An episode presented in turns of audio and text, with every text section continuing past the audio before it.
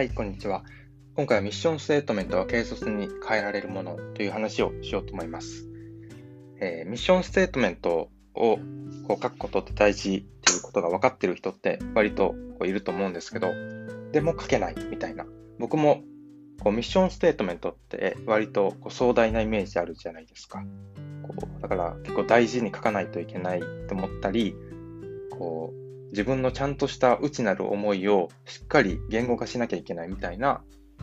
こう思い込みがあったんですけど、まあ、そんなことありませんよという話を今日はしたいと思います。何かしらの参考になれば幸いです。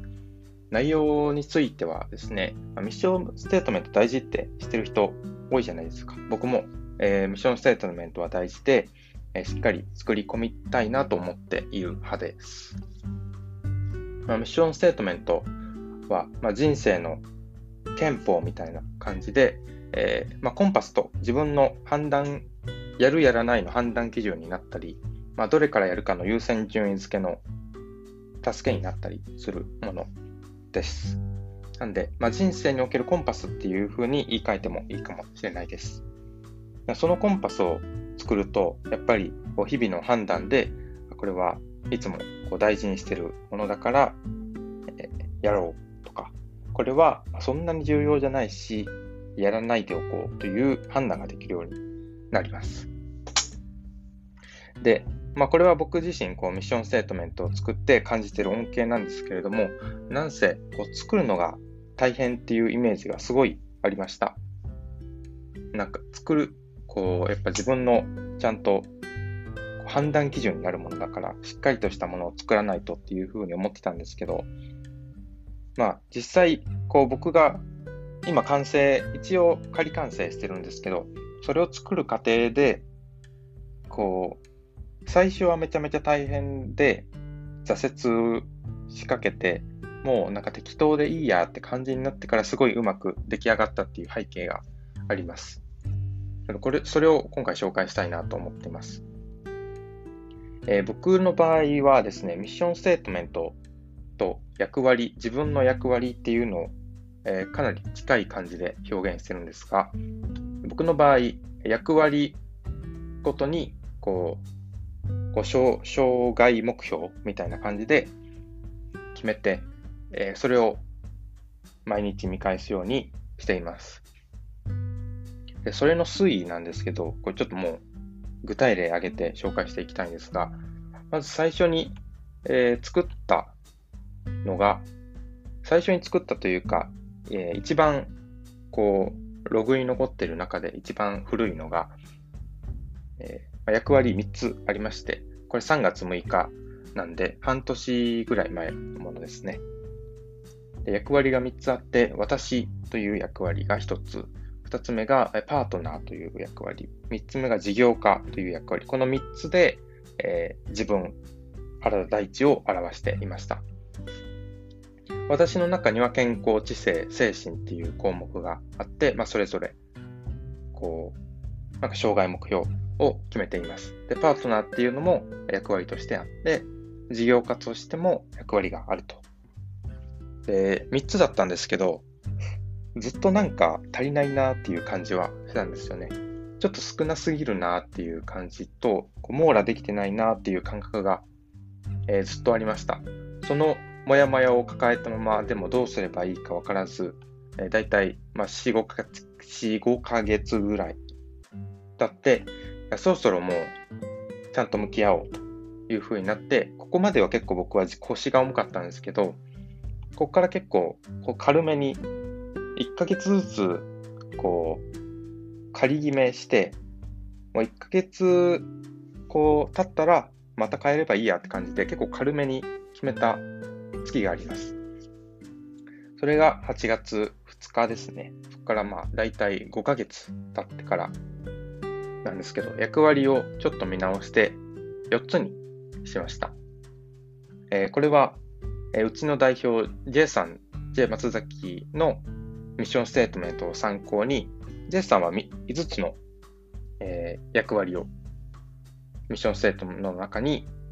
組み込んでいます。J さんの紹介すると、哲学者、芸術家、経営者、普通人、家庭人、っていうこの5つなんですけど、それを参考に僕もちょっと追加してみました。で僕の場合は8月2日時点では4つになりまして、普通人と全身化、事業化、家庭人という4つになりました。なんかね、これでも僕はまだなんか足りないなっていう感じがしてて、網羅できてないな感はあったんですけど、まあ、前よりはしっくりきてる感じですね。前は、えー、私パートナー事業家だったんですけど、今回は普通人、全身化、事業家、家庭人ということで、イメージとしては、事業家が分かれた感じですね。こう私っていうのは普通人とこう当てはまるんですけど、もともとの事業家が、えー、全身かつ事業家に分かれたようなイメージです。全身化が一人で高めるイメージで、事業事業家が誰かと実践するイメージという風に分かれました。これでも微妙に足りないなっていう感じ、こう、す、べ、てを網羅できてるわけじゃないな感はあったんですけど、まあ、その時は思いつかなかったんで、もう仮決めで、このもやもやしたまんま試着して、こう8月はずっともやもやした服を着ながら走り続けたんですけど、走り続けた結果、えー、その翌月に、えー、5つになりました。その5つが全身化と全身欲、家庭人、表現者、普通人というふうになりました。えー、一番大きいのは表現者っていう新しいのが出てきた感じですね。これが僕にこう足りてなかった部分かなと思って、普通人は結構なんか生活、普通の人間として生活する感じなんですけど、こう、僕スポーツとか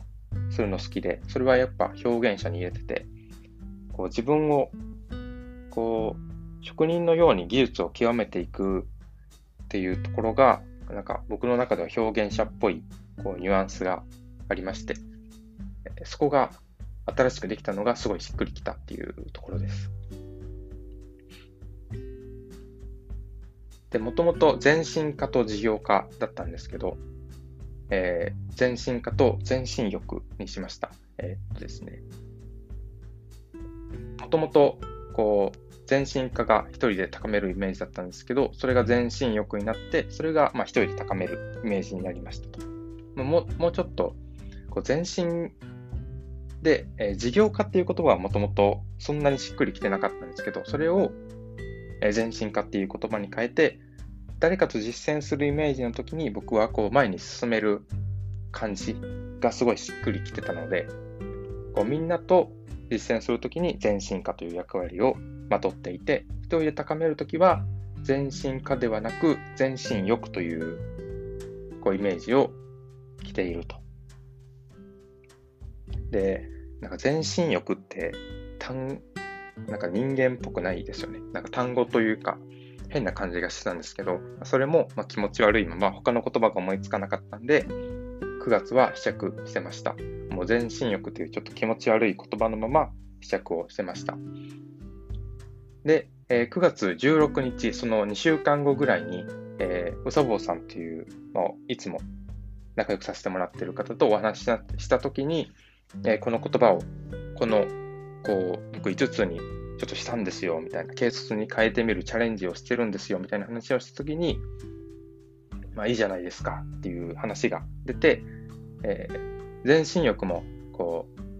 当てはまるよね。こう、貪欲に学んでる感じがすごい思い浮かぶね、みたいな話をしてくれて、あ、それだと思って僕は、えー、全身欲からラーニングアニマルという言葉になりました。なんか一つだけカタカナなんですけど、僕の中ではかなりしっくりくる言葉で、えー、全身欲からラーニングアニマルという言葉に、えー、成長しましたと。これで、えー、今9月27日に収録しているんですけど、役割が5つ揃い、揃いまして、かなり今しっくりきている状態です。全身化、え、全身化が誰かと実践するイメージ、ラーニングアニマルが一人で高めるイメージ、で家庭人がパートナーとのこ関係性の、役割、表現者が職人のように技術を、え、極めていく様で、普通人が日常とか友人関係を楽しむイメージ。で、この5つになりましたと。でこれが結構今はしっくりきてますね。もともと3つだったのが、こう、えー、5ヶ月後に4つになって、えー、その、また1ヶ月で5つに増えて、5つの中の1つが全然しっくりこなかったんですけど、そのまま試着して、こう、9月を過ごした結果、全身浴からラーニングアニマルという言葉に変化して、結構しっくりきてるという感じです。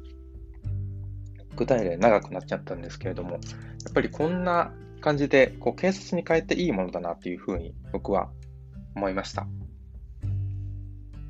こう試着、気持ち悪くても試着してみて、そのままこう1ヶ月だけ走ってみるっていうことをしてみると、あなんかこう、ここが気持ち悪かったんだなっていう気づきが得られると思うんで、もうとりあえず、もう気持ち悪いまま仮決めして、もういいやって感じで置いといて寝かせたら、なんか熟成されていいものが出来上がってくるみたいなイメージがあるんで、もうどんどん軽率に変えて、軽率にこう言葉を気持ち悪いまま当てはめてみて、そのまま走ってみると。そのまま試着をしてみるというところで、えー、どんどん更新していくといいんじゃないかなというふうに思ったので、えー、今回はこの動画を撮りました。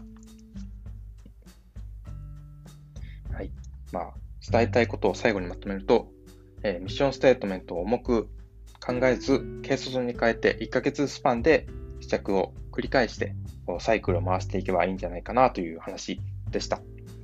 はい、今日はこんな感じで以上にしたいと思います。それではまた。